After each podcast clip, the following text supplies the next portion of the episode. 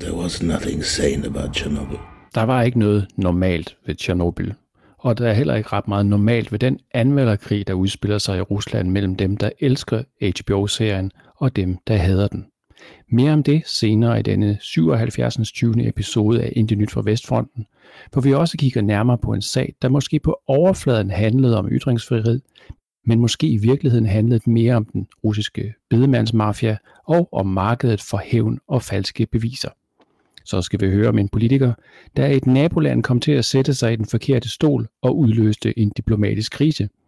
Og til sidst hører vi, hvordan det er at flytte tilbage til Rusland efter 10 år. Og vi, det er som altid. Anders Kjellum Petersen. Og Jesper Gormsen. Anders, hvorfor lyder vi så underlige i dag? Ja, altså i min verden er det kun dig, der lyder underlig. Øh, men jeg lyder sikkert også underlig i din verden. Men det er simpelthen fordi, at jeg sidder jo i Rusland, i en by, der hedder Svinigorod, som er en lille smule ude på landet, øh, sådan lidt vest for Moskva. Og hvad med dig? Jeg sidder i øh, villaforstederne til København. Og hvad er det for et setup, vi har her? Er det sådan noget øh, high-tech øh, software, vi kører? Øh, det er i hvert fald et eller andet software, som jeg har downloadet, som jeg tror, en masse af de her mennesker, der sidder og spiller Counter-Strike, bruger, når de skal optage det. Øh, det er sådan noget freeware, der hedder OBS. Øh, og så lyden, øh, vores indslag bliver så afspillet direkte i en mikrofon, fordi at jeg havde glemt nogle kabler derhjemme i Danmark. Øh, men alt det her nørderi, der vil selvfølgelig ligge, fordi at øh, det kommer selvfølgelig til at lyde lige så godt, som vi plejer at gøre, når det nu er klippet sammen i øh, sidste ende. Det håber jeg.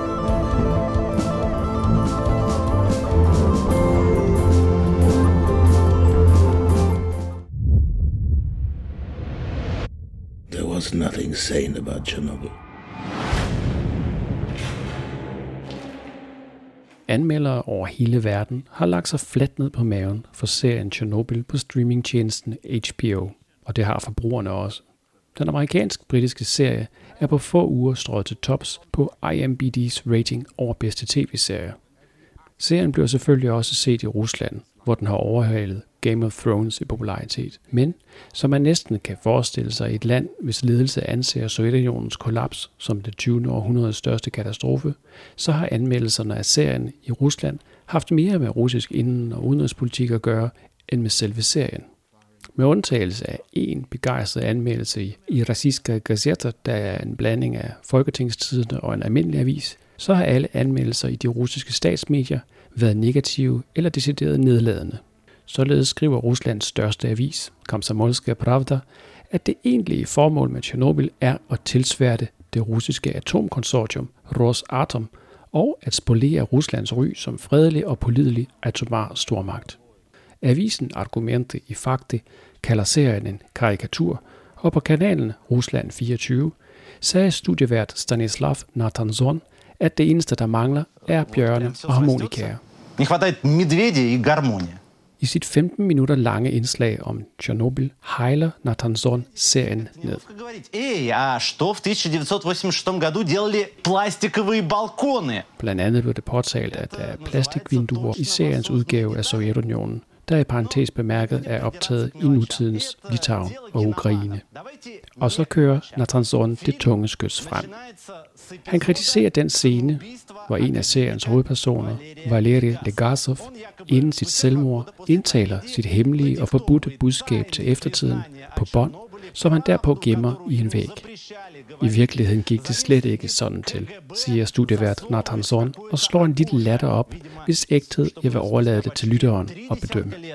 Все в действительности было вообще не так. Akademikeren Legasov deltog ganske rigtigt i oprydningen efter ulykken og kritiserede i tiden derefter den måde, som atomkraften fungerede i Sovjetunionen. Men han gjorde det ikke i hemmelighed. Han gjorde det offentligt. Her er for eksempel hans store artikel i avisen Pravda, siger Nathan Zorn, i hvad der formentlig skal være bevis på, at Sovjetunionen skam ikke skammede sig over sin fejl. Hvad Nathan Zorn behendigt undlader at nævne er, at Legasov skrev sin artikel i 1987, men at ingen ville trykke den. Den blev først bragt i 1988, to uger efter Legasovs selvmord. Hvis de negative anmeldelser af Tjernobyl i statsmedierne har haft fokus på geopolitik og læst alle mulige sammensværgelsesteorier ind i serien, så har de positive anmeldelser læst statsmediernes modstand mod serien ind i en indrigspolitisk sammenhæng. I Moscow Times-artiklen Chernobyl tvinger Kreml til at skamme sig, lufter den 31-årige journalist Ilya Shelepin den tanke, at modviljen mod successerien simpelthen skyldes jalousi. Citat. Det er kun os, der har ret til at tale om vores historie. Bliv væk fra den. Den er vores. Men i tilfældet Tjernobyl ser det sølle ud. Takket være HBO's serie er min generation begyndt at se Tjernobyl-ulykken på en anden måde, hvor de fleste katastrofefilm bevæger sig frem mod en kulmination, en eksplosion. Så udgør ulykken på atomkraftværket i Tjernobyl kun en lille del af den første episode, mens selve serien næsten helt og holdent er helliget det sovjetiske folks forfærdelige og selvudslættende kamp med følgerne af katastrofen. Og det var netop disse mennesker, der betalte med liv og helbred for at redde Europa. Hvad de måtte gå igennem, det formår man i nogen grad at forstå, når man ser serien.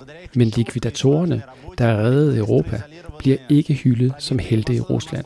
For at forvise sig om det, er det nok bare at gå ind på præsidentens hjemmeside og se, hvor ofte Vladimir Putin nævner de Tjernobyl-ofre, der stadig er i live og lider af forskellige sygdomme, de har pådraget sig som resultat af radioaktivitet, siger Shepelin, og afslører, at den russiske præsident sidst nævnte offrene ved 30-året for katastrofen. Da havde han ikke omtalt dem siden 25-året for ulykken i 2011. I St. Petersborg-avisen Fontankas podcaststudie undrer chefredaktør Alexander Gashkov sig over reaktionen på Tjernobyl. Folkens, hvad har hindret jer i at optage sådan en sag selv? Hans gæst, Andrei Konstantinov, siger, at der som mænd er endnu flere fejl i serien The Americans, men at det alt sammen er flindrende ligegyldigt, når man med nogle manuskriptmæssige greb skærer ind til kernen af en historie. På netmediet Republic skriver Andrei Arkhangelski, at Tjernobyls popularitet i virkeligheden er en dom over en ufri russisk kreativ branche, hvor kun patriotiske film og serier får støtte. Ved hjælp af fjernsynet er det lykkedes at ændre flere generationers kollektive hukommelse. Formlen, der var undertrykkelse, men der var også gode ting, er ikke kommet ud i den blå luft, men det er et resultat af selv samme seriepropaganda. I stedet for at behandle det sovjetiske traume, har man forvandlet det til underholdning. Og denne sejr over fornuften forekom at være et universelt redskab. Og så viser det sig lige pludselig, at et andet syn på vores historie er i stand til på et øjeblik at ødelægge vores puppe, siger Ahangelski og fortsætter. Seriens succes skyldes ikke, at den skaber har haft flere penge, men at der ikke har været nogen censur. Forfatterne har ikke været nødt til at tænke på, hvad man kan tillade sig og ikke kan tillade sig, for at behage chefen. Citat slut. Midt i juni sætter også Vladimir Pastukhov sig til tasterne. Forskeren, der til daglig bor i London, husker tydeligt, hvordan han hørte om ulykken. Han mødte ind på universitetet i Kiev mandag den 28. april 1986, to dage efter ulykken, og blev passet op af sin professor, en ældre kvinde, der plejede at tiltale ham som et halvvoksen barn. Men i dag spurgte hun, aspirant Pastukhov, har de drukket vodka i dag? Hun trak en flaske frem fra under bordet, hældte et drikkeglas næsten op til randen og tvang mig til at drikke det hele. Og således indtraf der to vigtige ting i mit liv på samme tid. I en alder af 23 år drak jeg for første gang vodka, og hørte for første gang, at noget var eksploderet i Tjernobyl. Og jeg gjorde en opdagelse. Adrenalin slår alkohol. Jeg mærkede overhovedet ikke det glas, men Tjernobyl har været med mig siden. Ingen vidste noget. Lige pludselig, efter en uge, da det allerede var håbløst for sent, begyndte alle at tage jod.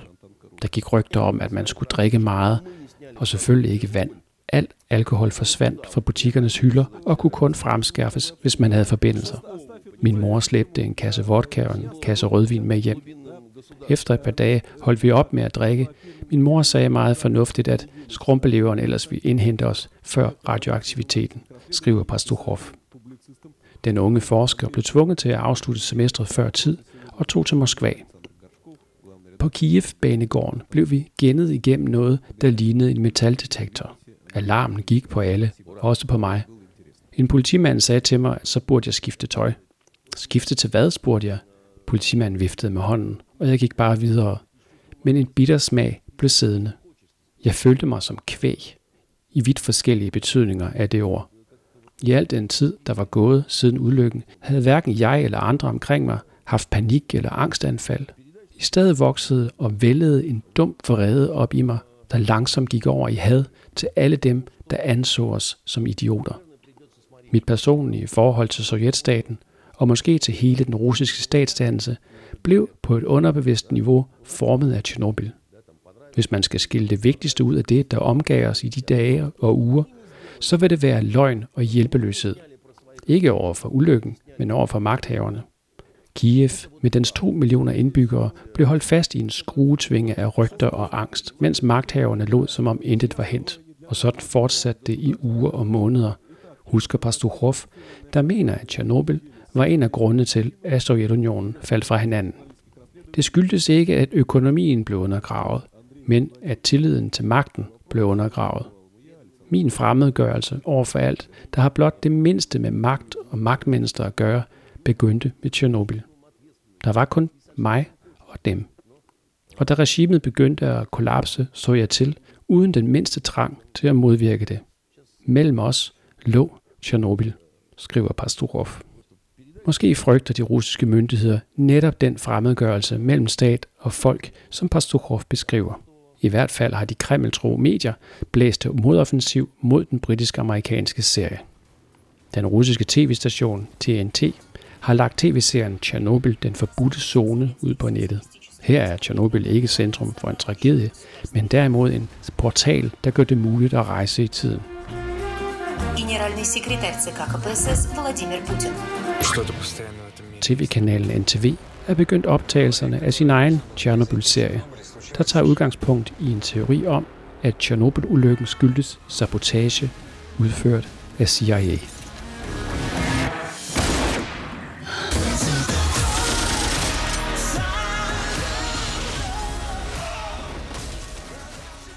Ja, det var en lille reportage fra fronten af den her anmelderkrig, der er brudt ud øh, efter HBO's serie er kommet frem. Jeg kommer for til at sige, at den russiske ledelse mener, at Sovjetunionens sammenbrud var det 20. århundredes største katastrofe. Øh, det er der vist ikke nogen, der har sagt. Det, øh, Putin har sagt, at det var den største geopolitiske katastrofe. Det er lidt noget andet. Men øh, hvad, Anders, hvad, hvad tænker du om, øh, om de her øh, vidt forskellige anmeldelser af den her serie? Altså det første, jeg, tænker, det er, at det er meget sjovt, at øh, det, som bør være den mest, mest Kreml-tro-avis, som er racistiske Gazetter, åbenbart er den, der har været det mest positive. Øh, det er jo sådan lidt forunderligt. Det kan være, at der er nogen, der glemte at, at, at, at læse det, man skal læse mellem, mellem linjerne, før der blev skrevet en, øh, en anmeldelse. Øh, jamen, altså, det, man kan jo godt forstå det. Man kan jo godt forstå, at at, at man, man er glad for at have vundet over i 2. verdenskrig, fordi der var, der var, der var det en udefrakommende, et udefrakommende angreb. Men, men der står Tjernobyl-katastrofen jo fuldstændig i skarp kontrast til 2. verdenskrig, fordi det var jo et indfrakommende ting, hvor at Sovjetunionen havde 100% kontrol over katastrofen, eller 100% kontrol over atomkraftværket, så der kunne man jo langt hen ad vejen have undgået den ulykke. Men ulykken skete, og, og ulykken skete jo langt hen ad vejen på grund af øh, Sovjetunionens opbygning og den måde, som man havde stykket det sammen på. Man kan sige, at sådan nogle ulykker er også sket i Japan, også sket i USA, øh, og hvis vi lige fjerner blikket fra øh, Fukushima-katastrofen, øh, og kigger på, på resten af verden, så de atomulykker, der skete, har jo været langt, øh, langt mindre i, i omfang. Så der står Tjernobyl jo i skærende kontrast. Øh. Og der er det jo Shalepins pointe, at at det kan godt være, at det var systemets skyld, at det gik så galt, men de her mennesker har jo været med til at, at redde øh, i hvert fald den europæiske del af, af, af Rusland fra noget, altså hvad hvis blokken ved siden af også var blevet beskadiget. Øh, og det er jo det, som, øh, som er det interessante, og han, han siger ligesom, ligesom du, at, øh, at, at Tjernobyl-ulykken, altså de her likvidatorer, som det hedder på russisk, de bliver aldrig helte, øh, selvom de egentlig burde være det. Og det synes han er, Og det er også derfor, han kalder sin artikel øh, serien, der tvinger Kreml til at skamme sig.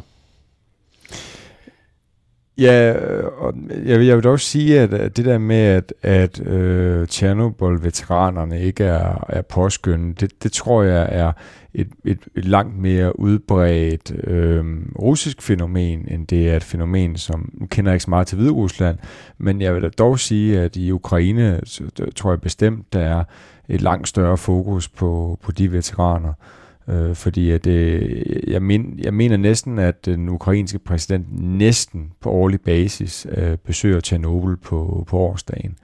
Øh, så, så det er, jeg tror, det er specifikt russisk ting.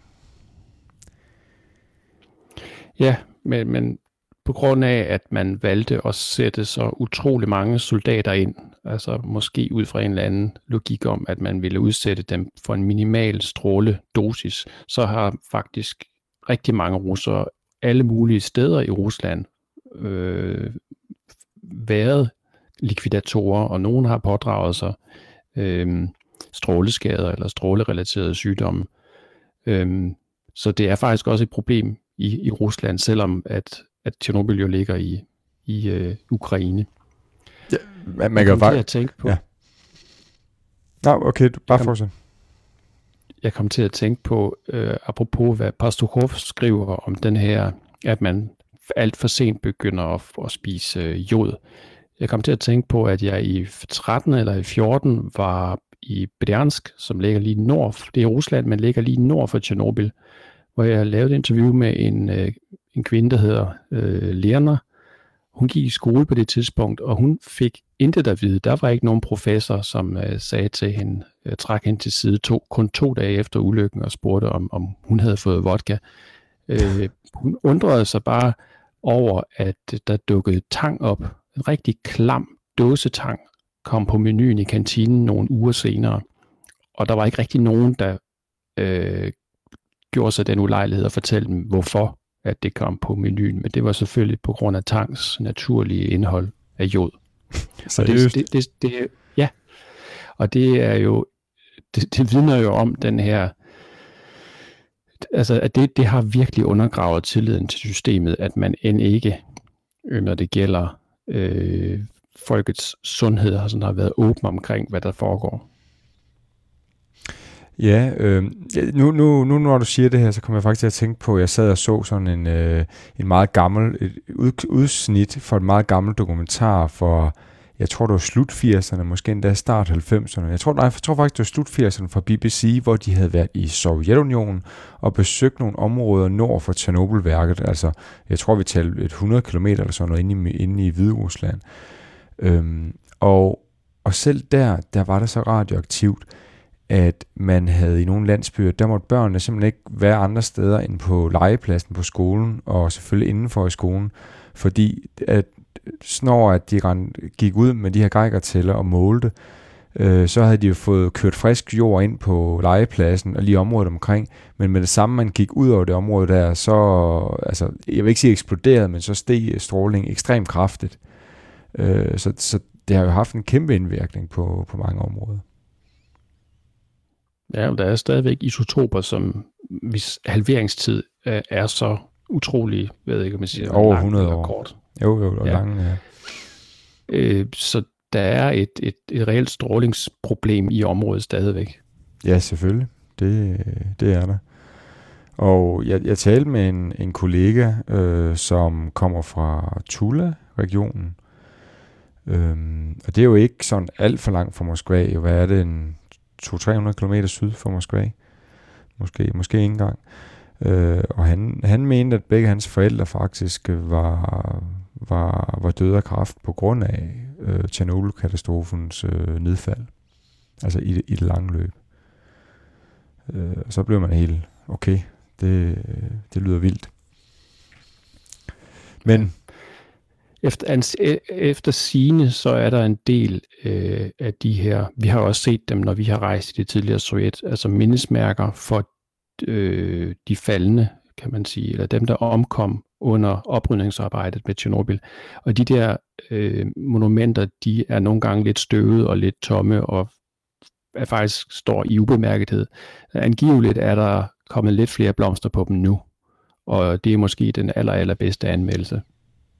Ja, det kan godt være. Har du selv set det så? Har du selv set øh, øh Chernobyl på HBO? Øh, nej, det har jeg ikke. Øh, men ja, det, det er på øh, helt klart, jeg skal have et prøveabonnement, og så få den set, når, når vejret bliver lidt dårligere. Øh, men jeg, jeg, jeg, jeg venter lige til efteråret. Det er også helt okay. Det er også fint nok at læse anmeldelserne. Altså når det er altså anmeldelser af den her øh, kvalitet og med den her øh, altså, altså jeg, jeg synes virkelig, det har været spændende at lave det her indslag. Øh, men der må ikke være sagt, at jeg ikke kan få en langt større kunstnerisk oplevelse af at se serien. det er klart.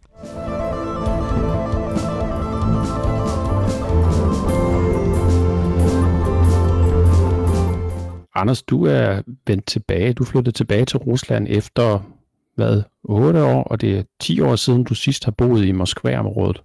Jamen, det er, det er, fuldstændig, det er fuldstændig rigtigt. Det er gået 10 år siden, jeg har boet i Moskva. Det er jo slet ikke til at forstå. Uh, nu er det ikke, jeg bor ikke engang i Moskva. Altså, jeg bor jo en time og, og 15-20 minutters øh, uh, tog kørsel fra Belaruski banegården i Moskva, som, som er mere eller mindre er centrum, er en del af centrum af Moskva.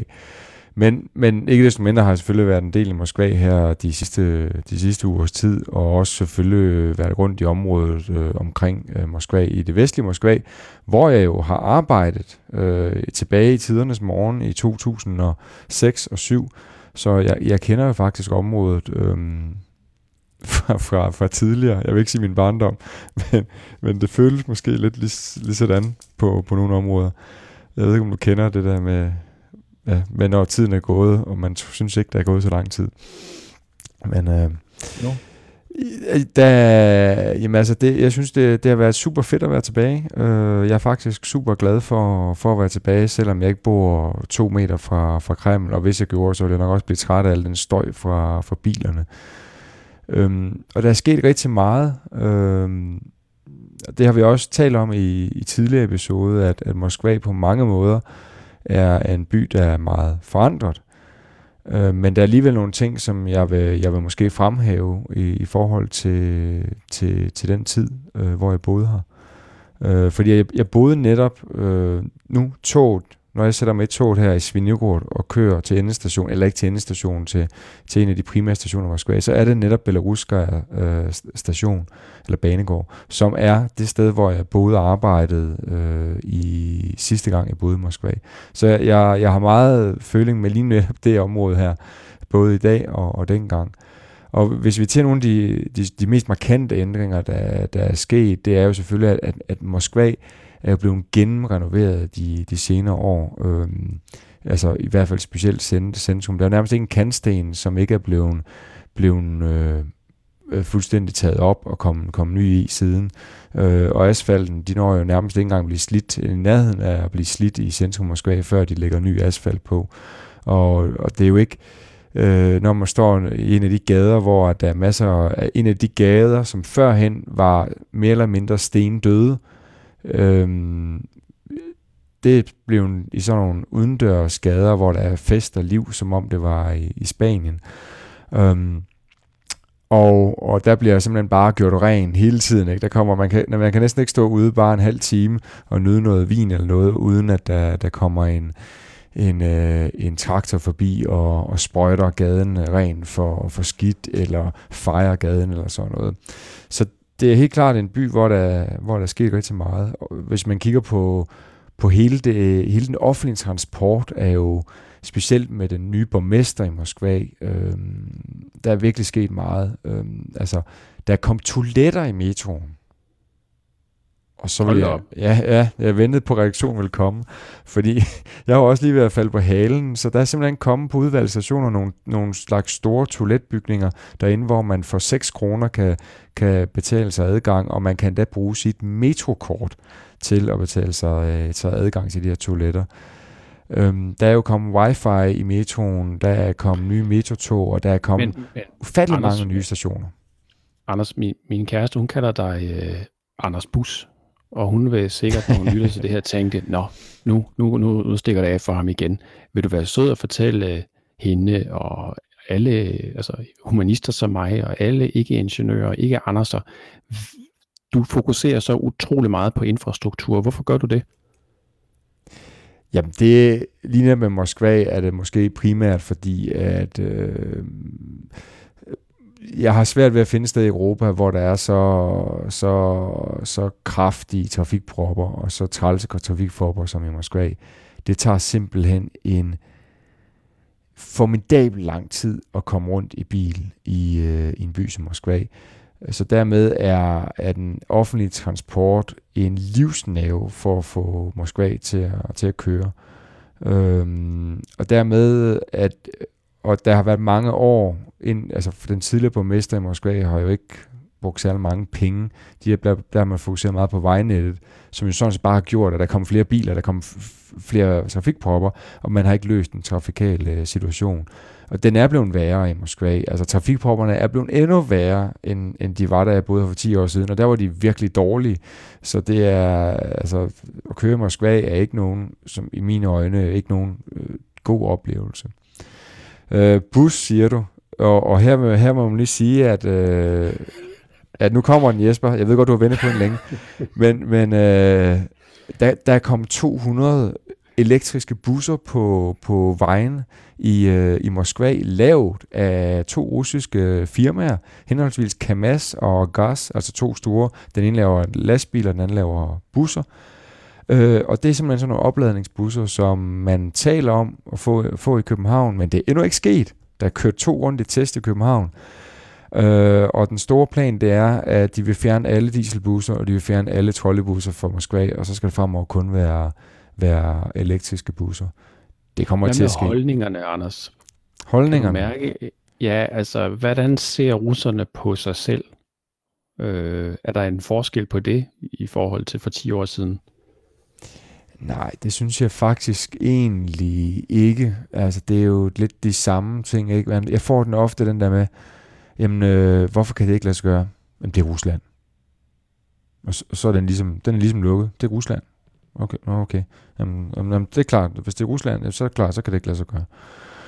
Øh, og den, den, den synes jeg, jeg stadigvæk, jeg, jeg møder. Øh, jeg, jeg tror dog, at at ja, altså, hvis man så har en by som Svinegård, så er der en rigtig mange, øh, det er en by på 13.000 indbyggere, plus minus, og så en del ekstra mennesker i weekenderne, fordi der kommer en del mennesker fra Moskva, som tager ud til deres sommerhus, øh, og tager flygter væk fra storbyen i, i weekenderne. Og der er rigtig mange øh, restauranter, og jeg er helt sikker på, at mange af de gode restauranter, som der faktisk er sådan en relativt lille by, de har ikke, de havde ikke været der for, for 10 år siden. Øhm, og, og jeg synes også, serviceniveauet har ændret sig. Så er der også en anden ting, man må tænke på, ikke? Selvom, selvom russerne siger, jamen altså, vi, vi kan ikke ændre os, vi er, vi er russer, og det er et stort land, og kulturen er, som den er, og øh, hvad man ellers skal komme med af, af undskyldninger. Så min anke, den, jamen det kan jo godt lade sig gøre, fordi at for 10 år siden måtte man jo ryge alle steder, han er sagt, på bar og på restauranter og så videre. Øh, og her i den her lille by, der var der en mand, der sad og var, var meget fuld sammen med hans kammerat, udenfor, udenfor faktisk, en restaurant, hvor der uden, udendørs server, øh, øh, servering, og så begyndte han at ryge. Og det fik han påtalt mange gange, og til sidst, der, der tog vagten og ringede til politiet, øh, så nåede han så at liste væk, før det kom. Men, men så der er, jo, der er jo sket nogle ting. Der er jo sket nogle holdningsændringer til, til visse ting. Øhm, og jeg ved godt, du sidder sikkert og tænker, ja, hvad er deres holdning så til præsidenten? Nej, det, nej, det er faktisk det, ikke. Det sidder du ikke og tænker på? Det, det ville også være dejligt, hvis du øh, havde en mening om det, men, men det er mere det, om du kan mærke en forskel i, øh, er man mere fortrøstningsfuld, mindre fortrøstningsfuld med hensyn til fremtiden? Ja, ja det, nej, det, Nej, det tror jeg, jeg tror ikke. Øh, som jeg hører i øjeblikket på vandrørene, så har økonomien det ikke for godt i Rusland. Øh, der er simpelthen folk, der må rejse langt for, for at finde noget arbejde øh, og være væk fra familien lang tid. Selv i en by som St. Petersborg hørte jeg en tale om, jamen altså, jeg spurgte vedkommende, hvorfor arbejder du her? Jamen, der er ikke rigtig noget arbejde at finde i St. Petersborg. St. Petersborg, det er, jo, det er jo Ruslands anden største by. Ja, men, øh, men, men sådan var det altså. Så, så generelt set, så, så, så føler jeg, at det man, man, man, man forstår, det er, at der er en utilfredshed med, med den økonomiske situation i, i Rusland. Så er det selvfølgelig fint at køre nogle nye busser rundt her og der, øh, og at, at fortorvene er funklende i Moskva, men det er jo stadigvæk ikke hele Rusland. Det skal vi huske på. Så, men der er ikke mange ladager, der er ikke mange af de gamle ladager tilbage her. Det er måske meget godt. Sikkerhedsmæssigt tror jeg, det er en ganske udmærket ting. Og også, øh, hvis man tænker på, hvor meget forurener de gamle biler. Øh, det må man sige. Men der er en ting, jeg lige vil tilføje, det er, der er kommet en hulens masse stærekasser. Det kan godt være i Danmark, man har siddet og diskuteret i evigheder, om man kan tillade at have 20 stærekasser op på de danske veje, der er fastmonteret. Men på den vej, jeg kører til arbejde, som er 35 km, der er i hvert fald de første 6-7 stærekasser, der er fastmonteret, og de er der hver dag. Øh, og så står der en mobil stærkasse, og den står på den vejstrækning hver dag. Moskva omegn, der er stærkasser over det hele. Og ja, altså, kan man mærke det? Altså, er der mere respekt omkring øh, hastighedsbegrænsningerne? Jamen, det er dag og nat øh, hvor man i de gode gamle dage, hvis man kan sige det sådan, det var det jo dengang man var yngre, jamen der, der kørte folk jo af HT. Det gør de på ingen, det gør de overhovedet ikke på samme måde. Altså folk har stadigvæk en lidt dårlig holdning til at køre bil, men, men man ligger ikke at køre 160 km i timen på de her små landeveje. Folk de holder sig meget tæt på, på fartgrænserne øh, fordi de ved, de får, får en bøde. Øh, og det sker helt automatisk. Altså, de her stærkasser, de, det er helt fuldstændig automatiseret. Øh, og jeg tror, de er fuldstændig ligeglade med, hvem der, hvem der sidder i bilen, og man kan se ansigt eller ej. Det, det tror jeg ikke, man tager så tungt her i, i Rusland. Så ja, der folk de kører meget mere fornuftigt, end, end man nogensinde har gjort før. Lækkert.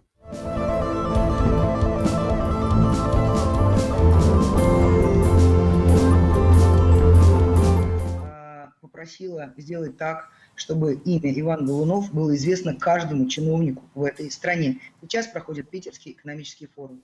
20 minutter i tre om eftermiddagen den 6. juni bliver graverjournalist på internetmediet Medusa Ivan Golunov anholdt og tiltalt for narkobesiddelse.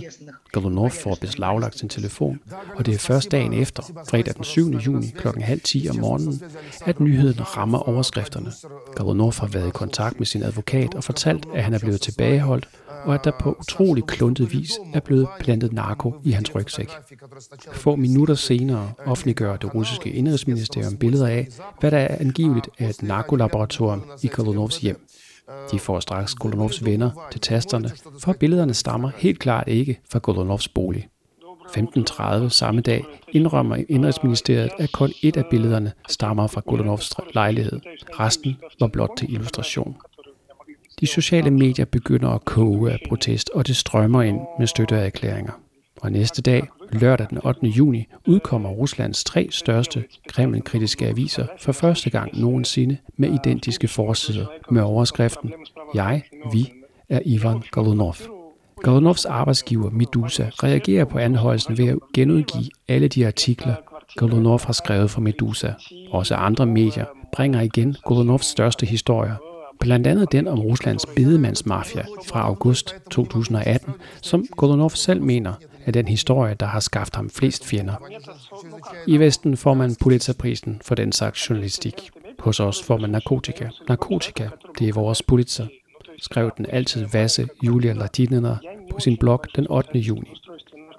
Den stærkt kremlkritiske journalist mente med andre ord, at man kunne se den plantede narkotika som en særpræget form for anerkendelse – et tegn på, at Kulonov med sine afsløringer af korruption i russiske storbyer havde gjort nogle mellemstore banditter godt gale i skralden. Ladinina forklarer, den russiske topledelse er ikke bange for lyset, den er ligeglad. Men her har vi med en forretning at gøre, der ikke kan eksistere uden beskyttelse ovenfra. Og de her magtmennesker, de mellemstore fisk med beskidte hænder, kolde hjerter og dybe lommer, dem har disse historier skadet, skrev Ladinina. Lørdag den 8. juni er også dagen, da historien om Golunov begynder at sprede sig til internationale medier. Klokken 16 rammer nyheden Danmarks Radio, der lægger en kort gennemgang af sagen ud på nettet, ledsaget af en video.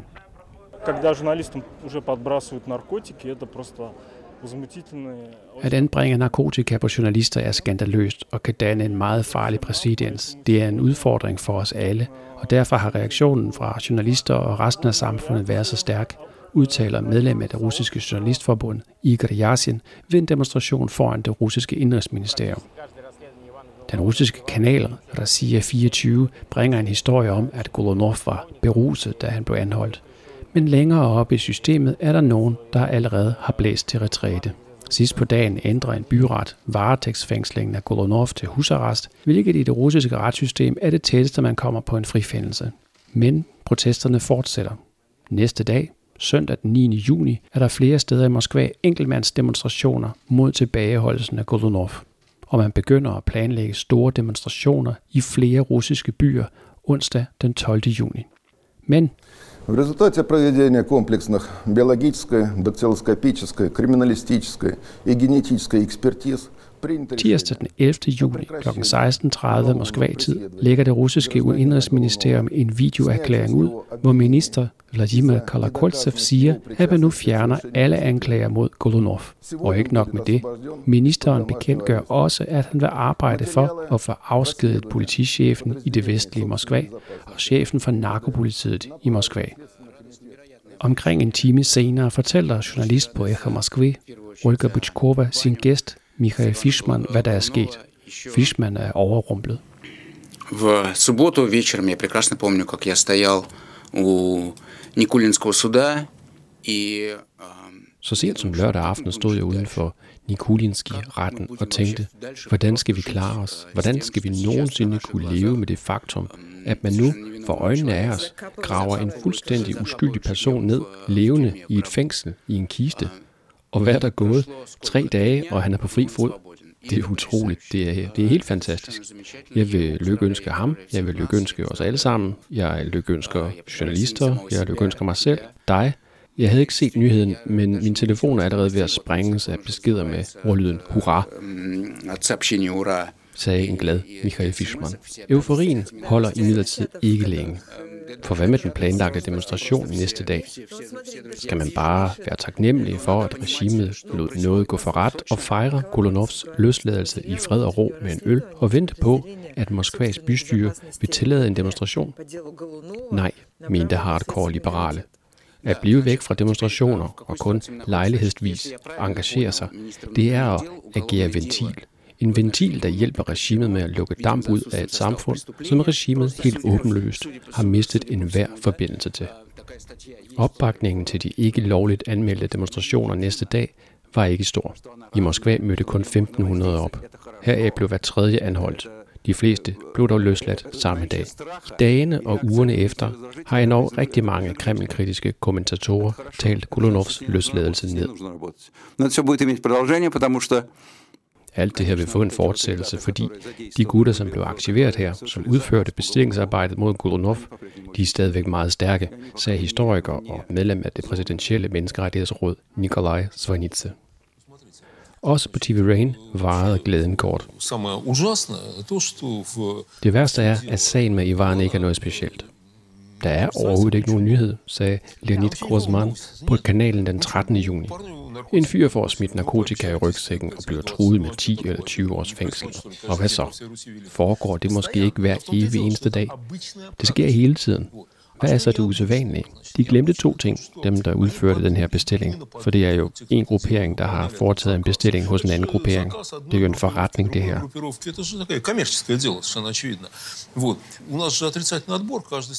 Og vi har negativ selektion. Den næste general er altid dummere end den foregående. Sådan er det også med guvernører siger Gosman, der mener, at grupperingerne bag Golonovs anholdelse har forregnet sig. De havde ikke regnet med to ting. De havde ikke regnet med, at det, man kan slippe afsted med at gøre mod en komplet ukendt i pladerballe, kan fremkalde en helt anden reaktion, når man gør det i Moskva mod en, som er højt respekteret i sit fag, som jeg kan forstå Ivan er. For det andet begik de en helt utilgivelig fejl. De havde på en eller anden måde ikke lagt mærke til, at der på dette tidspunkt bliver afholdt det årlige Economic Forum i St. Petersborg med alle de her rituelle danse, hvor, hvor Putin fortæller, hvor godt alting er i Rusland. Og så bliver han overgået af Ivan i omtale og Putin har snart sin årlige direkte linje, så var det her da det sidste, han havde brug for, siger Grasman om den russiske præsident. Og anholdelsen er ikke noget specielt. Kritiske journalister er langt fra de eneste, der får plantet narko på sig. Næsten hver fjerde fange i de russiske fængsler sidder for narkorelateret kriminalitet. Og flere undersøgelser viser, at der er noget helt galt med den russiske statistik for narkosager. Добрый вечер. Спасибо всем, кто пришел. Меня зовут Алексей Кнорра, я социолог. Her er det sociologen Alexei Knorre, der i september 2017 fremlægger resultaterne af sin forskning. Den viser, at der i de fleste sager, hvor der er blevet konfiskeret marijuana, er blevet konfiskeret lige akkurat lidt mere, end hvad der i russisk lovgivning kaldes en betragtelig mængde, det vil sige 2 gram, hvilket er nok til at rejse sag. Og tager man sager med konfiskeret heroin, er billedet det samme. der er særligt mange sager, hvor der er konfiskeret 10 gram, nok til at sætte folk i fængsel i mere end tre år. Og der er også påfaldende mange sager, hvor der er konfiskeret ikke 85 eller 97 gram, men lige præcis 100 gram, hvilket kan give 10 års fængsel. Alt i alt mener Knotte at have statistisk belæg for, at der i perioden 2006-2016 var 40.000 forfalskede narkosager. I samme periode har der kun været ført tre sager mod politifolk, der har forfalsket bevismateriale i sådanne sager. Og lige nu er der heller intet, der tyder på, at de tre politifolk, som anholdt Ivan Golunov, vil blive retsforfulgt. Og endnu mindre tyder på, at bagmændene vil blive stillet til ansvar. Lige forløbig i hvert fald. 3,5 грамм мы видим эти самые пики, которые сами по себе свидетельствуют о том, что, по всей видимости, существуют эти манипуляции. Jesper, jeg vil sige, det der med, at der bliver plantet narko på journalister, det er ikke sådan noget, som overrasker mig. Det har jeg hørt før. Men det kommer faktisk helt bag på mig, at der er nogen, der har siddet og dykket ned i noget statistik og fundet ud af, at der er en tendens, som gør, at det er åbenbart ikke kun er journalister, der det her det bliver udsat for, men sådan meget bredt, det bliver, bliver udsat for. Altså, hvordan øh, reagerer du, da du læste den statistik? Øhm, jeg blev faktisk ikke overrasket, fordi øhm, man kan sige, at Rusland øh, var jo del af Sovjetunionen, hvor de bløde videnskaber havde det rigtig skidt. Øh, hvis der er en gren af videnskaben, som klarer sig godt, så er det, så er det øh, noget sociologi og noget altså sådan samfunds fag og samfundsanalyse. Det er russerne faktisk rigtig gode til. Og øh, der har været en del altså lige præcis de her illustrationer, den her måde at, at, at regne med statistik på og, og lave sådan statistiske øh, sandsynligheder, det har vi også set med, med valgfusk. Øh, og det er, jo, det er jo cirka det samme, altså fordi hvorfor skulle øh, folk, der forhandler øh, narko eller hash, altså hvorfor skulle lige præcis sælge nok til, at folk at deres kunder bliver sat i fængsel, det er, jo, det er jo ret ulogisk. Eller hvorfor skulle de selv, dem der sælger det, løbe rundt med noget, der kan sætte dem 10 år i spillet? Det giver jo ingen øh, mening. Så der er faktisk flere studier. Øh, nu var det eneste, jeg kunne illustrere med lyd, det var det her, som ham her Knotte øh, havde lavet. Og, og det viser, at der er en helt klar øh, sammenhæng øh, mellem øh, altså de fleste sager, der er der blevet konfiskeret lige nøjagtigt nok til, at det kan give øh, en øh, treårig spjældet. Og det er jeg desværre ikke øh, specielt overrasket over, fordi altså, vi har jo snakket om det snart i hvad, fem år. Altså, at der er sådan et parallelt øh, samfund i Rusland. Nogle kalder det systemer. Altså, at man øh, man har sine kontakter på tværs af de officielle kanaler, og øh, her er der altså nogen, måske fra bedemandsmafiaen. Øh, det, det må du lige forklare. Golun, ja, Golunov har blandt meget, meget, meget andet. Øh, han har været ude med riven efter ikke Moskvas overbemester, men, men øh, nummer to, som han har fundet ud af, øh, bor i, i en lejlighed, som han umuligt har råd til at, altså i hvert fald baseret på hans egen officielle indtægt og på hustruens officielle indtægt, så kan han ikke bo i sådan en, jeg tror det er en penthouse på, fem, på 500 kvadratmeter. Øhm, så har han også efterforsket de her bedemandsmafiaer. det lyder øh, meget, meget, øh, hvad kan man sige, flot. I virkeligheden så er det bare, at der er skabt monopoler i alle større russiske byer. For eksempel i St. Petersborg, der er der et firma, der kontrollerer 90% af markedet. Øh, og det er sådan så snedigt indrettet, at øh, bedemandskæden her, eller den Petersborg-mafiaen, den leger sig ind på de offentlige ligehuse, og den har adgang til dødsstatistik. Altså nu har man ikke et CPR-nummer, et CPR-register i Rusland, men man har så et, et separat, altså et fødselsregister og et åbenbart et, et register over dødsfald. Det vil sige, at man simpelthen er på pletten, når der er en, der er død. Man står der nogle gange, det siger mange efterladte, at, at de var der efter en time. Øh, og det, der er nogle få, som er fattet, altså efterladte, der er fattet og er i stand til at sige nej tak, vi har allerede en anden bedemandsforretning i, i tankerne, men der er jo rigtig mange, som er fuldstændig sønderknus, og som selvfølgelig tager imod det her tilbud, som så er fuldstændig urimelig højt. Øh, mm. De kører med en meget, meget stor grad af, af overskud, øh, skulle jeg hilse at sige.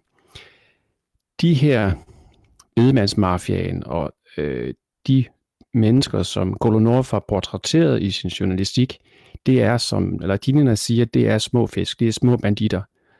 Og øh, hvis de har set sig sure på ham og har tænkt sig at straffe ham, jamen så er der mange muligheder for at gøre det her. Blandt andet lige at gå til sin ven, sin gamle soldaterkammerat eller sin gamle skolekammerat eller hvad ved jeg, i Indrigsministeriet. Og så er de her øh, tre politifolk, som anholder Galanov, de er uden tvivl blevet bedt om at gøre det.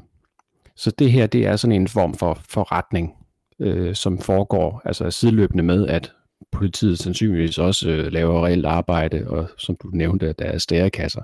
Det er sådan et, et parallelt samfund, eller et, et sistema, som øh, øh, Aljona Lidenjova kalder det. Øh, vi havde også, i, i, for to år siden havde jeg et interview med Ekaterina Schulman, som, som siger, at russisk politik, det er i virkeligheden en kamp mellem de her magtministerier, FSB og Indrigsministeriet, øh, og flere andre, øh, hvor, øh, hvor det, der giver magt, det er bemyndigelser. Hvad har man lov hjemmel til at gøre? Og man kæmper om at det er måske også derfor, at der er blevet sat så mange i fængsel, ikke? at det er M- MVD, det vil sige øh, Indrigsministeriet, som har øh, konkurreret med en, en særlig narkotjeneste, som har en meget lang forkortelse, jeg ikke lige kan huske nu. Så der har også været sådan et internt infight mellem to tjenester, der har prøvet at overbevise alle om, at lige netop de var mest effektive. Så desværre er jeg ikke overrasket. Jeg var meget overrasket over, at han kom ud så hurtigt, Galunov. Men øh, jeg tror, det var øh, Mathilde Kimer, som sagde til i P1, at øh, Golunov han er lidt usædvanlig, fordi han er ikke en hoven øh, journalist. Han har ikke stået og råbt og, og skrejet og vist fark for retten. Han græd som en pisket. Og så var han ved et eller andet sjovt tilfælde iført en t-shirt, hvor der stod, redaktionen kræver sine ofre. Okay? Og, og han stod der bag trammer. Han er, han er ført meget, meget skilleret, og han, altså, det er svært ikke at føle kæmpe medlidenhed med manden, og, og så fik han jo også hjælp, øhm, som øh, Grossmann siger i indslaget her, at de, det kom bag på dem, altså at, en, at altså, hvor meget sympati det kan skabe, hvis man anholder en i Moskva, en, en, øh, en vældig kollega, og det gjorde jo som sagt, at aviserne, tre aviser udkom næste dag med, med samme øh, overskrift. Den der solidaritet, den overraskede mig, og jeg tror, den overraskede rigtig mange. Desværre har den jo så vist sig at, ja, at fordufte lidt. Hvad med dig? Jamen altså, jeg var, jeg var absolut øh, lige så overrasket, det må jeg ærligt indrømme. Men jeg synes, vi skal gå videre i næste øh, del til kortnyt. Lad os det.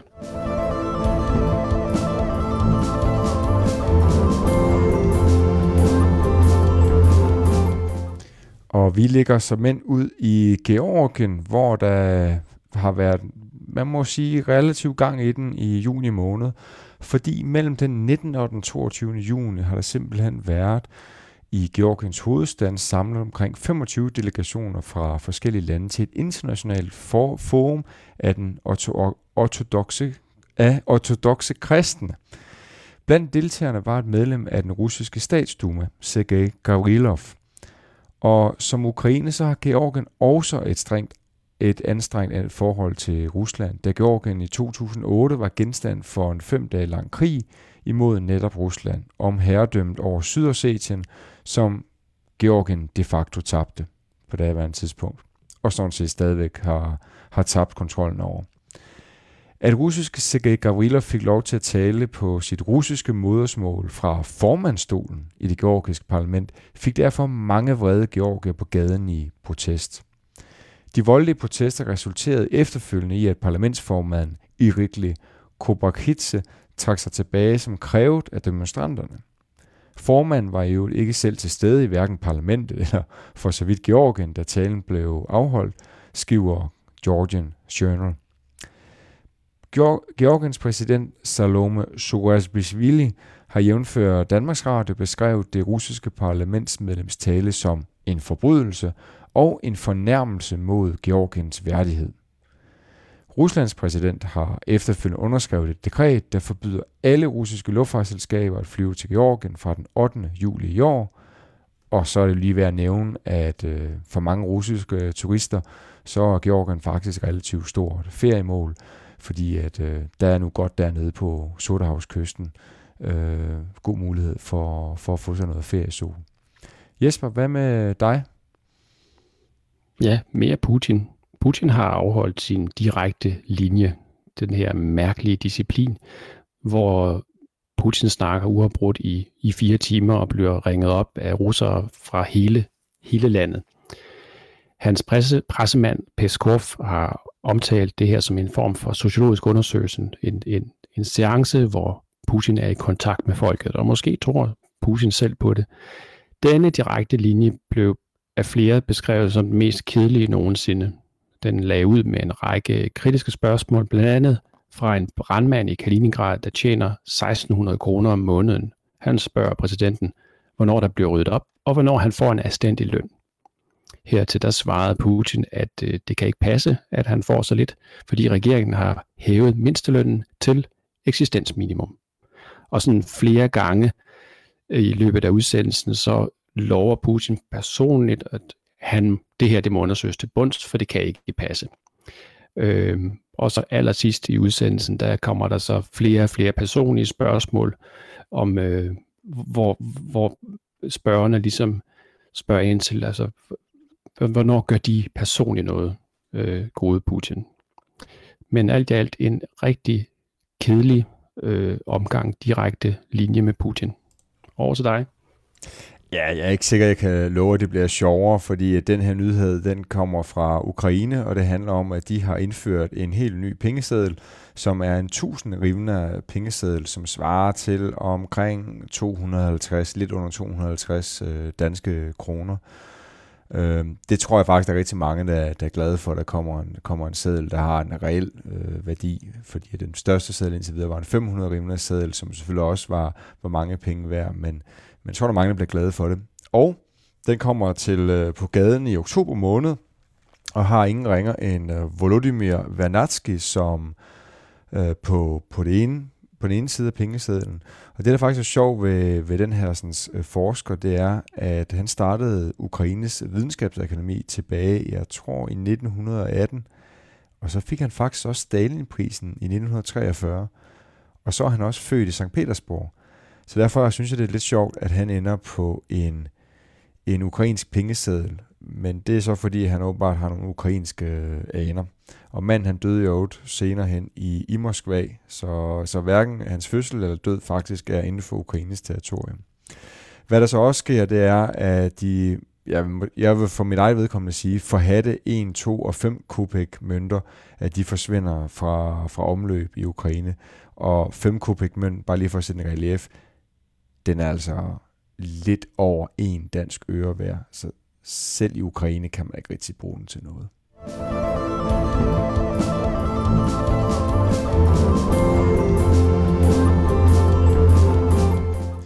Og nu er vi ved at nå til denne juliudgaves afslutning. Og øh, her må vi komme med en øh, lille disclaimer og sige, at øh, der bliver desværre ikke rigtig nogen ølsmagning den her gang. Vel Jesper? Nej, det vil i hvert fald kræve, at vi ved et rent tilfælde havde samme slags øl i begge ender, som vi skulle åbne nu. Og det kan jeg sige i min ende, at jeg har ikke nogen øl. Og det har jeg heller ikke. Øh, jeg har i hvert fald ikke nogen øl ved hånden, som jeg har tænkt mig at, at drikke. Og så øh, en anden ting, som øh, vi må gå til bekendelse med, det er, at der er jo nok mange, der troligt har lyttet igennem den her udsendelse og tænkt, der er jo noget med det der tredje afsnit af vores Beerstone kavalkade, som handler om det danske fire bier og deres kamp for retfærdighed i Ukraine. Hvor er det henne? Og det er simpelthen meget enkelt. Der har ikke været tid i redaktionen til at få det lavet til, øh, i den her omgang, så det må vente til, til næste måned. Og det beklager vi selvfølgelig meget, men øh, nogle gange er det godt med en ordentlig cliffhanger, og det er jo det er en super god historie, og den bliver ikke, øh, den bliver ikke dårligere af at vente en måned. Vel Jesper? Nu er en velhængt cliffhanger. En, en, en velhængt cliffhanger. det kan man selvfølgelig godt kalde det. Uh, og så, uh, så er der sådan noget med, uh, nu har der jo været valg i Danmark, der er lige kommet ny uh, dansk statsminister og regering, uh, og som oplysning til borgerne, så, uh, så kan vi jo så informere om, at den 21. juli, to dage før min fødselsdag faktisk, der er der, der er der valg til det ukrainske parlament. Øhm, det var jo sådan, at den ukrainske præsident, han fik jo gennemtrumfet, at der skulle være tidlig valg til parlamentet, eller skulle der være den gang i, i efteråret. Og så vidt jeg husker, så øh, står hans parti, altså den nye præsidents parti, til at få omkring 30-40 procent af stemmerne. Men vi hæfter os ved, at det er ikke de der sådan 73 procent cirka, som, øh, som han fik. Det er markant mindre, som hans parti ventes at, at få til, til valget. Men Jesper, der er faktisk en ting, jeg synes, jeg stusser ved. Det er ikke så meget, hvor mange procenter, at hans parti måske kommer til at få, men det er, at der er nogen, der påstår, at der vil komme øh, mere end 80 procent valgdeltagelse. Og det vil jeg sige, det er Ja. godt nok flot. Ja, for den plejer at være væsentligt lavere. Altså Danmark, der plejer vi at have så omkring 85 procent, tror jeg, til folketingsvalg, og mange af de her østlande her, de er i hvert fald ikke i stand til at, at præstere samme, øh, samme gode valgdeltagelse. Så det bliver spændende at se. Jeg ved ikke, om du kan huske, hvad valgdeltagelsen er, når man der er præsidentvalg i Rusland. Øh, jo, den er over 70 officielt, men øh, som vi også har været inde på i tidligere episoder, så er det måske ikke helt rigtigt. De, den, i hvert fald de sidste 3-4 præsidentvalg, der har der været har valgdeltagelsen været pumpet lidt. Ja. Vi har nu øh, omkring to minutter tilbage i, i den her fine udsendelse, Jesper. og Nu er du øh, lige ved at tilføje her på falderæbet. Før det bliver til en rigtig Nej. cliffhanger. Nej. Jeg, jeg, jeg, jeg sad lige og tænkte på, hvad, hvad har jeg øh, af, af spændende østeuropæisk relaterede planer for den næste stykke tid. Ikke rigtigt. En tur til jeg har købt en, jeg har købt en bog, øh, skrevet af Anders Åslund, øh, som jeg måske vil fortælle om næste gang. Den handler om øh, den russiske økonomi, øh, og hvad der er sket med den under, under Putin. Det lyder spændende. Men det var alt, hvad vi havde valgt at bringe i denne juliudgave, juli- og sommerudgave af Internet fra Vestfronten. Og som altid, så finder I os på internetforvestfronten.dk eller ved at søge på os i jeres allestedsnærværende podcast-app. Og så er det bare tilbage at ønske en god sommer og, tø- og takke vores jinglemager Alexej Morozov. Og med mikrofonen var som altid Jesper Gormsen, og Anders Skærlund Petersen. Og hermed så lukker studiet i Svinegård i Moskva ned, og i, også i Søborg. vi lyttes ved.